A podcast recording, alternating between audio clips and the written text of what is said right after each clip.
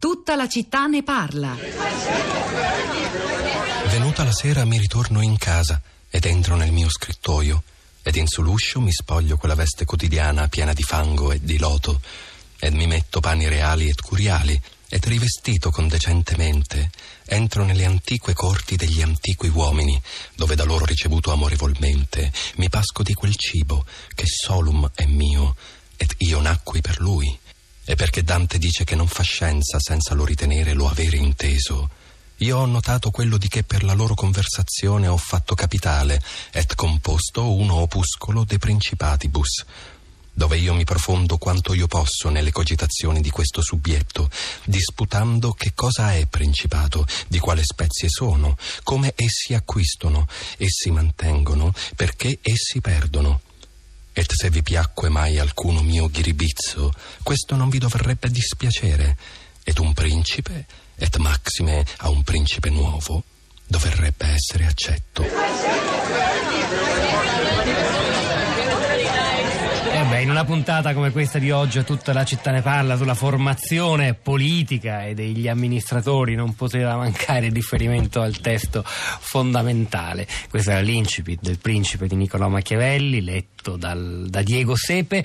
Era la prima puntata di una trasmissione che realizzammo qui a Radio 3, Il Principe, nel 2013, a 500 anni dalla stesura, non dalla pubblicazione che è avvenuta quasi vent'anni dopo, del capolavoro di Machiavelli. Lo ritrovate eh, nel nostro sito, nel sito di Radio 3, interviste che realizzammo lungo tutto l'arco quasi di un anno, se non ricordo male, a politologi, storici, filosofi che insomma sono passati cinque anni ma sono ancora molto molto attuali. Allora, eh, Rosa Polacco, mm, quali le reazioni a questa puntata? In abbiamo usato anche parole scomode che spesso fanno irritare. Abbiamo parlato bene della parola elite, per esempio, del concetto di elite, chissà come hanno reagito i nostri. Ciao Pietro, buongiorno, buongiorno a tutti. Sì, hanno reagito penso come ti aspettavi, nel senso che ci sono molti commenti abbastanza eh, puntuti questa mattina sul nostro profilo di Facebook, eh, davvero interessanti, perché guarda, inizio con, con questo, che, mh, mm, il commento di Cristiana, che dice eh, non basteranno i pidino renziani a soffocare, vabbè, vado al, al punto, dice a noi del Movimento 5 Stelle ci tocca pure sopportare la viscida presenza di una Lega che mente circa la volontà di un cambiamento che non può volere perché sottomessa al suo padrone il caimano, pur di iniziare un percorso di cambiamento. Chi resiste in Italia sano di mente e umano è un eroe. Insomma, questo è interessante per mostrare le lacerazioni interne eh, di cui eh, al Movimento 5 Stelle, di cui già abbiamo parlato in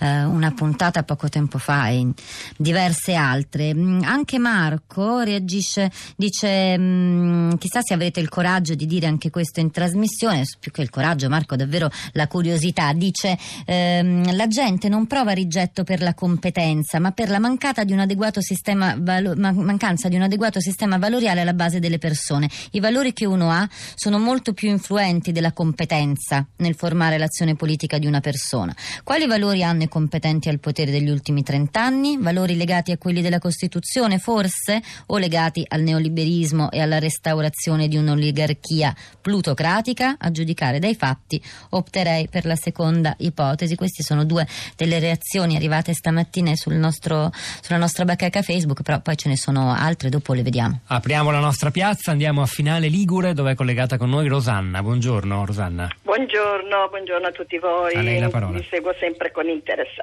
Ma eh, io riscontro quotidianamente, io sono già una, una donna in pensione e ricordo nella mia carriera di lavoro che era molto importante la professionalità, la, non eravamo certamente degli improvvisatori non, eh, ed eravamo anche molto umili perché cercavamo sempre di imparare da coloro che venivano prima di noi e che ci potevano trasmettere eh, anche i valori e la, la preparazione nell'affrontare una vita di lavoro, di, di cultura, di, di, politica anche perché abbiamo fatto anche tanta politica nel, negli ambienti di lavoro, si parlava, si, però cercavamo sempre di elevarci per essere competenti.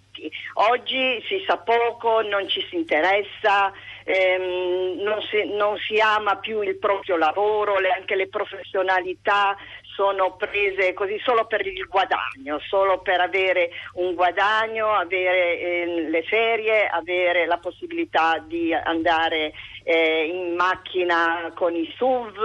Ecco, io questo lo trovo molto molto eh, deprove- deprovevole e soprattutto la mancanza di migliorare sì, ecco, Grazie Rosanna, forse magari possiamo aggiungere che è difficile no, amare il lavoro quando è difficile da avere, così, così utopico e spesso dura anche così poco, ma insomma accogliamo la sua riflessione e passiamo da Finale Ligure a Firenze dove è collegato con noi Francesco. Francesco buongiorno, benvenuto. Buongiorno, buongiorno.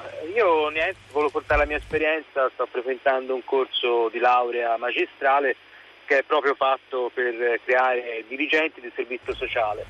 Però poi... Università di Firenze? L'Università di Firenze, sì, è un bel corso, c'è diritto, politica, tutto che serve per analizzare i percorsi di servizio sociale e creare un sistema a livello politico e comunale soprattutto. Poi però vai a fare il, il tirocinio e ti accorgi che la realtà è completamente diversa, che i meccanismi reali sono totalmente diversi, non hanno eh, un punto di vista europeo ampio eh, della tecnica del servizio sociale.